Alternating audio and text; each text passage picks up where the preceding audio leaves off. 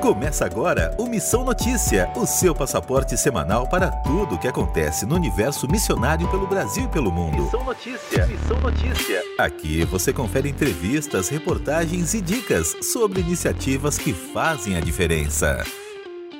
Olá pessoal, Lucas Meloni aqui para o nosso encontro semanal sobre o universo missionário. E essa é uma edição especial do Missão Notícia, nós chegamos à edição 1000.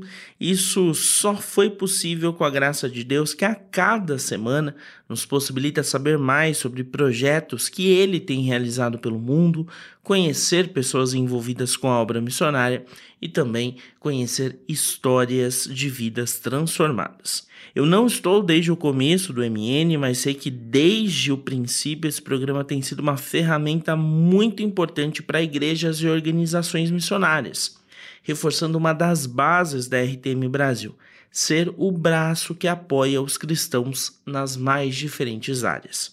Neste MN, a gente vai falar sobre o Fórum Indígena 2023, organizado pelo Departamento de Assuntos Indígenas, o DAI, da Associação de Missões Transculturais Brasileira, a AMTB, que aconteceu na Chapada dos Guimarães em julho passado. Para nos explicar os pontos lá tratados, a gente recebe o pastor Paulo Sérgio Martins Nascimento, secretário da diretoria da AMTB, coordenador do DAI, pastor da Igreja Presbiteriana do Brasil no bairro Piracicamirim, em Piracicaba, no interior de São Paulo, e diretor da Missão Evangélica Caiuá. Pastor, seja muito bem-vindo aqui ao Missão Notícia. É um prazer, um privilégio falar com todos os, os seus ouvintes, especialmente a respeito desse departamento tão importante da Associação de Missões Transculturais Brasileiras, Departamento de Assuntos Indígenas. Obrigado pela oportunidade. Eu começo pedindo para que o senhor faça um balanço de como foi a edição 2023 do Fórum Indígena. É, na verdade, a gente ficou sem o fórum por, por um tempo, em virtude da pandemia do Covid. Ah, e aí, como nós temos a prática já desde 1996 de realizar esses fóruns a cada dois anos, foi possível realizar este ano. Então, para nós, eh, foi uma retomada desses encontros tão importantes para as, as agências que são filiadas à Associação de Missões Transculturais Brasileiras, a MTB, e, e aí então foi um momento em que todos aguardavam esse encontro, uma vez que o propósito do fórum é também a comunhão, estarmos juntos, repartir as nossas lutas uh, dentro do contexto do trabalho entre os indígenas. Então foi um momento assim muito importante, tanto é que nós tivemos 128 participantes e tínhamos um limite aí de 100 a 150 no máximo, né, pelo lugar, e tivemos uma presença maciça de grande importância. Tivemos lá irmãos representando 16 estados brasileiros, 51 organizações presentes, entre esses 128 participantes, representavam 51 agências missionárias e 29 dessas 51 são filiadas à MTB. Então, ainda tem muitas agências que deverão, nesses próximos anos, se filiar também à MTB. Então, para nós foi um, um, privilégio muito grande uh, este evento. Né? Então, o resumo é muito positivo, porque esta presença e a representatividade dessas presenças revela a importância do fórum, né, que acontece, aconteceria normalmente a cada dois anos e ficamos aí um período sem o encontro. Quais são os desafios no trabalho com os indígenas? É, eu mesmo iniciei minha, minha caminhada missionária fazendo contato com um grupo não contactado com a sociedade envolvente. Né? Então, hoje a gente tem esse grande desafio de povos ainda é, não contactados, né, que estão em, em isolamento no contexto de selva, né, na, na, na, região da Amazônia legal. Então, nós temos muitas uh, etnias ainda, aproximadamente cerca de 35 a 40 etnias aproximadamente, que ainda não têm contato com a sociedade envolvente. Daí o grande desafio. Fora isso, mais de 90 etnias ainda não têm presença de cristãos é, reconhecidos entre eles. Então, há um grande desafio da evangelização dos povos nativos do Brasil, que eu prefiro chamar de povos nativos, até pelo, pelo preconceito existente né, com a palavra indígena. Então, esses nativos ainda há um grande desafio para as agências missionárias em contexto de transculturalidade no Brasil. Então, hoje, para você ter uma ideia, é mais fácil a gente colocar um missionário num país é, muçulmano totalmente fechado do que enviar para uma dessas etnias no Brasil. Então, é um desafio enorme para as agências missionárias, não só para os trabalhos existentes, mas também ah, no alcance de outros povos. Então, nós precisamos despertar a igreja brasileira, despertar novas vocações que estejam dispostos a pagar esse preço que é alto, é, para o alcance dos nossos povos nativos do Brasil, levando a eles o Evangelho de Cristo como uma oportunidade. É? A decisão será deles, mas precisamos, em obediência a Cristo, levar a mensagem de redenção a todos os povos. É, esse é o desafio que pesa sobre as agências missionárias. Além do que, existem muitos entraves é, políticos, né, algumas leis que são colocadas para que tenhamos acesso a essas populações. Então, cada vez mais se fecha essa possibilidade de acesso a estes povos. Né? Então, nós temos no Brasil ainda, é, às vezes falamos muito de, de, alguns países de portas fechadas, que não tem a possibilidade do missionário entrar, o Brasil é igual no que diz respeito aos povos nativos. Explique, por favor, como é esse processo de envio. Ele ocorre em parceria? É, na verdade, é, o fórum nasce lá em 1996, exatamente como resultado disso, dessa sua pergunta, que é muito importante. O Departamento de Assuntos Indígenas da MTB, em determinado momento, ele se tornou a MTB, porque houve uma necessidade das agências se unirem em virtude dessas questões sociopolíticas, dessas dificuldades é, do envio ah, e da entrada de missionários nesses ah, nesses locais onde estão essas etnias.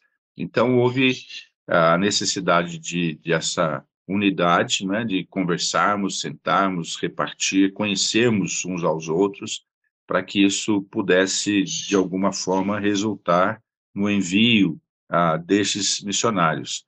Então, hoje, muitas das nossas agências trabalham em cooperação, a participação efetiva, né, das lideranças, especialmente para esse envio dos missionários. Nós temos organizações, por exemplo, que trabalham especificamente com saúde, temos ah, organizações que trabalham no transporte aéreo. Então, isso tudo é trabalhado ah, e o fórum possibilita também essas conversas no nível de lideranças de como ah, fazer isso. Mas cada vez é, tem sido mais difícil diante das pressões políticas de entrada dos missionários eh, nas etnias do Brasil. O que tem facilitado são nas etnias que têm já um relacionamento bem mais próximo dos centros urbanos, né, que nós chamamos de urbanizados.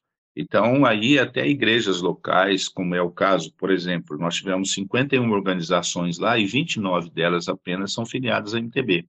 Então, muitas delas já fazem um trabalho, dessas não filiadas, com indígenas em situações ah, de aproximação urbana.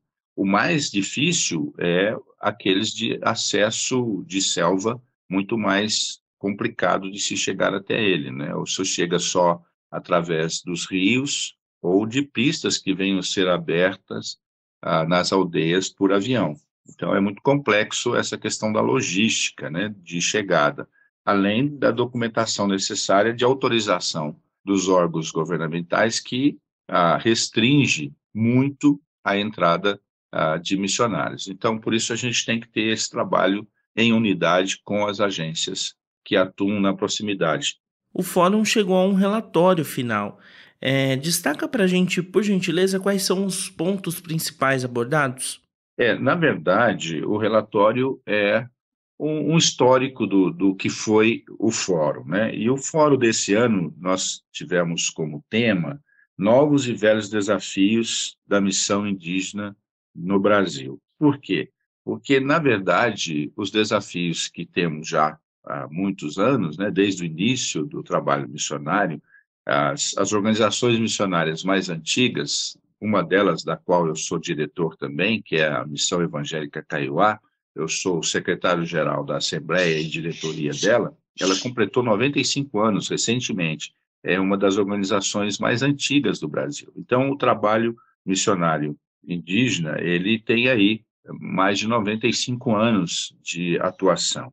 E esses desafios que aconteceram lá no início do, desses primeiras, dessas primeiras organizações missionárias ainda estão presentes, né? Ah, mas outros e novos desafios vêm surgindo a cada dia, né? e especialmente nessa área sociopolítica. A gente tem um movimento muito forte contrário à atuação dos missionários eh, entre os povos nativos. Então, essa pressão ela é contínua e é diária, que sempre aconteceu, mas hoje, especialmente nesse momento político que a gente vive, não só no Brasil, mas influenciado pelo mundo todo, que tem a ver com a questão da preservação e todo esse movimento né, que, que acontece da preservação da natureza, essas coisas todas, ah, os missionários acabam sendo muitas vezes pressionados, as agências pressionadas a não enviar seus missionários. Então, a, a, hoje é, a coisa está mais complexa, inclusive nesse sentido. Né?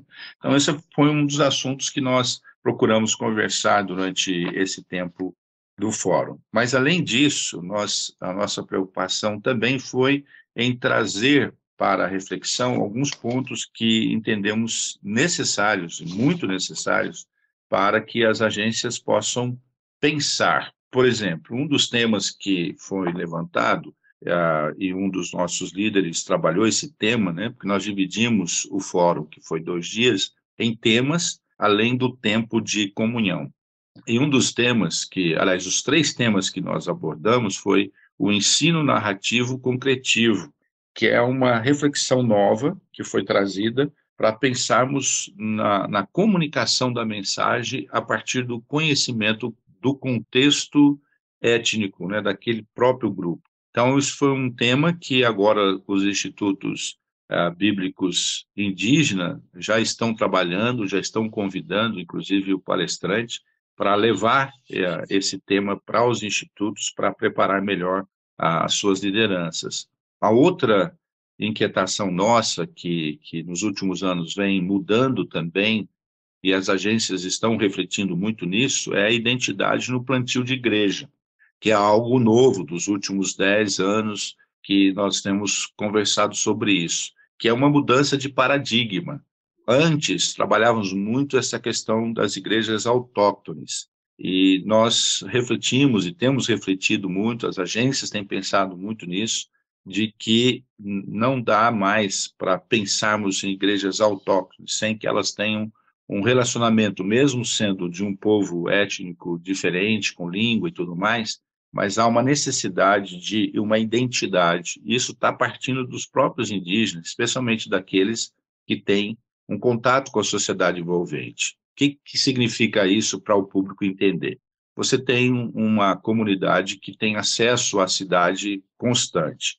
E aí o missionário chega lá e planta a igreja. Nasce uma igreja através do trabalho missionário, que aí eu teria que ter bastante tempo para falar sobre todo esse processo, né, até chegar a esse nível da igreja ser estruturada, mas ele vai à cidade. Indo à cidade, ele frequenta algumas igrejas, né, ele vai aos cultos. E o que tem acontecido é que eles querem uma identidade, querem uma placa, inclusive denominacional.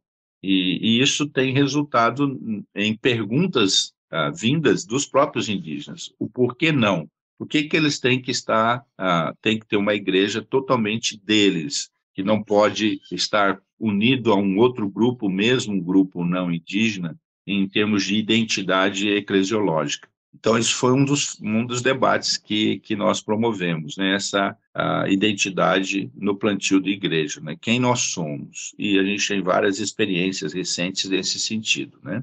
Ah, outro assunto foi a capacitação e vocação ministerial, é, pensando na, no treinamento e na capacitação das lideranças indígenas, tanto no aspecto teológico, missiológico, né, de capacitar bem esses líderes, ah, e aí outros assuntos eh, relacionados a isso foi também capacitar essas lideranças que surgirem no conhecimento das leis que regem, leis estas feitas pela sociedade envolvente, muitas delas sem a participação dos próprios indígenas, sem que eles fossem ouvidos, apenas a sociedade envolvente é que determina o que eles devem ser, embora no contexto brasileiro, pelos documentos assinados internacionalmente, deve ser ouvido às populações indígenas, mas isso na prática não acontece. Então, muitas vezes as leis são feitas pela sociedade envolvente, dizendo a eles o que eles devem ser e fazer. Então, é uma das coisas que nós precisamos treinar também os nossos líderes cristãos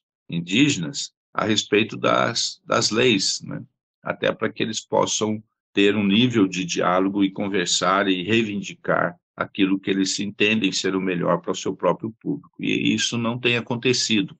Há uma preocupação só na questão teológica e missiológica, mas não um preparo para esse enfrentamento com a sociedade envolvente, no sentido de conhecimento prático das leis que, que regem, né, e que eles muitas vezes não sabem, não têm conhecimento nenhum das leis que regem ah, o país no que diz respeito a eles. Né?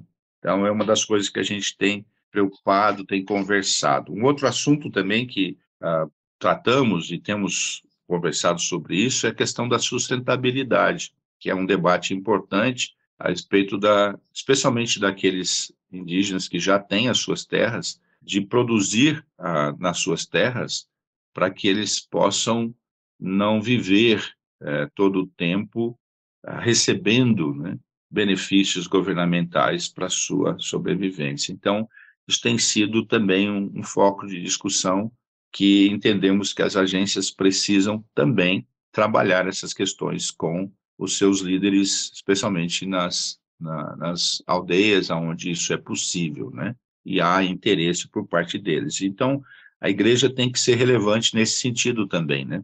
Não apenas preparar o indígena para ir para o céu, né? Mas também para viver enquanto estiverem aí vivos, né? De uma forma sustentável. E a gente tem procurado trabalhar isso também. É, é um tema muito complicado, complexo, há muita pressão até internacional sobre isso, de ONGs internacionais, mas é algo que a gente precisa trabalhar com as nossas lideranças evangélicas indígenas sobre esse assunto. No aspecto missional, quais foram os avanços recentes no trabalho com os indígenas? É, um, uma coisa que o DAI, né, o Departamento de Assuntos Indígenas, promoveu já há mais de 35 anos atrás, quando começamos as primeiras reuniões, foi trazer essas lideranças indígenas para dentro desses debates. Né? Isso foi muito importante. Então, há 35 anos atrás, 32 anos mais precisamente, a gente começou a que hoje é uma realidade e avançou e cresceu muito, inclusive sendo modelo e exemplo para a América do Sul todinha e para o mundo, que foi o Complay. O que é o Complay? É o Conselho Nacional de Pastores e Líderes Evangélicos Indígenas. E aí, então, começamos com um pequeno grupo, com oito participantes de algumas etnias que tinham já alguns crentes bem maduros, já tinham uma caminhada cristã.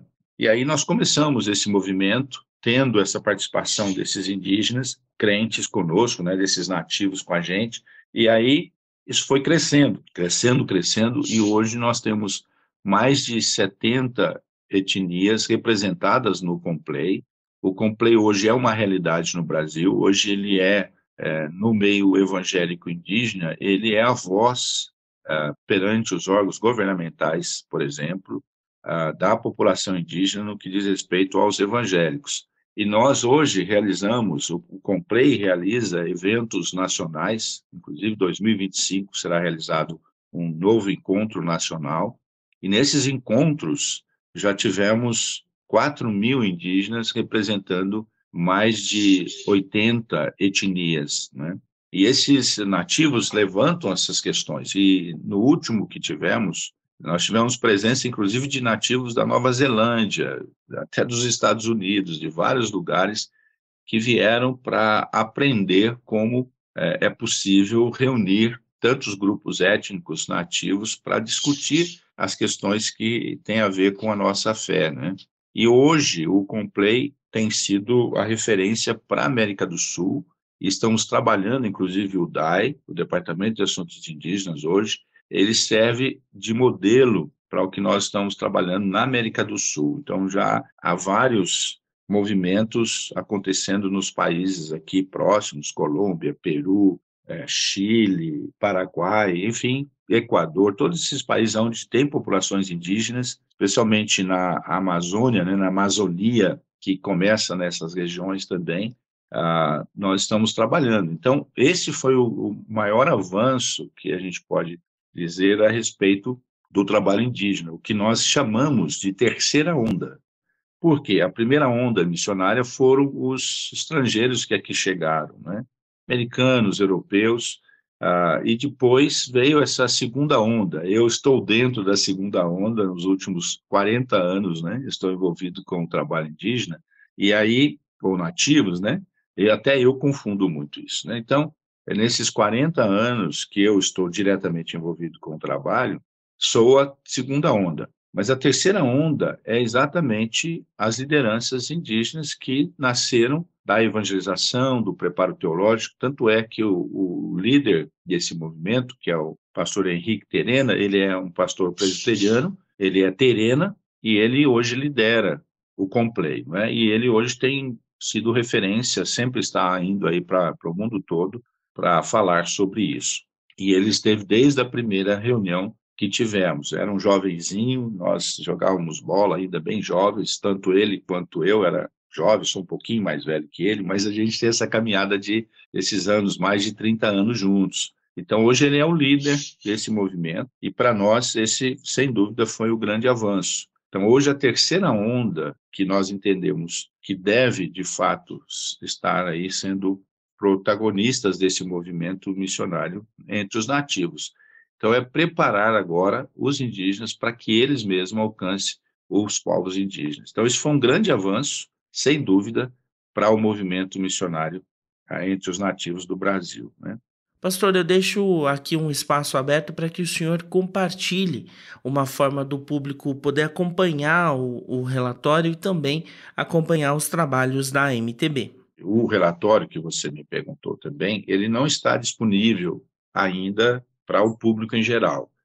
Ah, o relatório foi enviado para as agências presentes no fórum, especialmente para as filiadas da MTB, uma vez que elas é que são mantenedoras da MTB, então, por isso é direcionado a eles primeiramente. E ainda não disponibilizamos o relatório para o público em geral, até porque nós temos essa questão de, de pressão externa, né, é, de ONGs e do próprio a própria FUNAI e outros órgãos relacionados a questões indígenas aí. Então a gente tem esse cuidado também de não de não abrir muito aquilo que nós estamos discutindo, embora aqui eu tenha falado uma parte disso, muita coisa não falei, mas que tem a ver com o relatório em si, mas ele ainda não está disponível para o público em geral. Agora, ah, todos podem ter acesso àquilo que já está disponível no site da MTB, no site oficial da MTB mtb.org.br. Então você pode acessar o nosso site e lá tem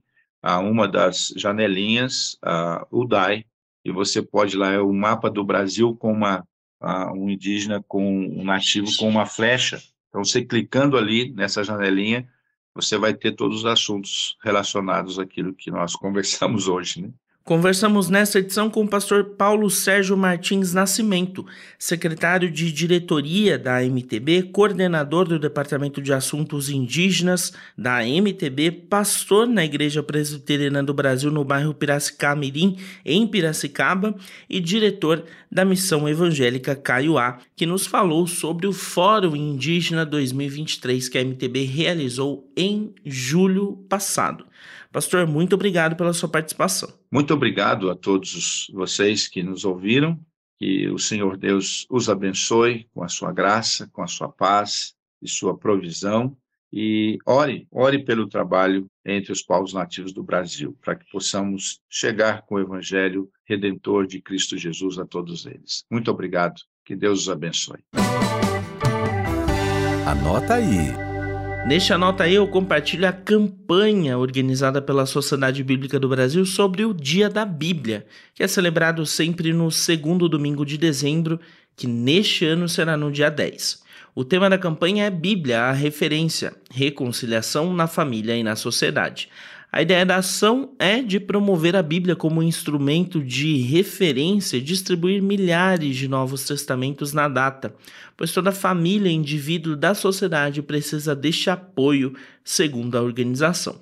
Nesta edição da campanha, o texto base é Mateus 4:4. Desde o final de outubro, a SBB conta com um calendário com várias programações prévias voltadas ao Dia da Bíblia, com cultos em diferentes estados. O público pode conferir uma série de conteúdos gratuitos, como cartazes, artes para redes sociais, planos de leitura bíblica, entre outros, disponibilizados pelo site sbb.org.br barra dia traço da traço bíblia. Repetindo, sbb.org.br barra dia traço da traço bíblia. Esse foi o anota aí dessa edição.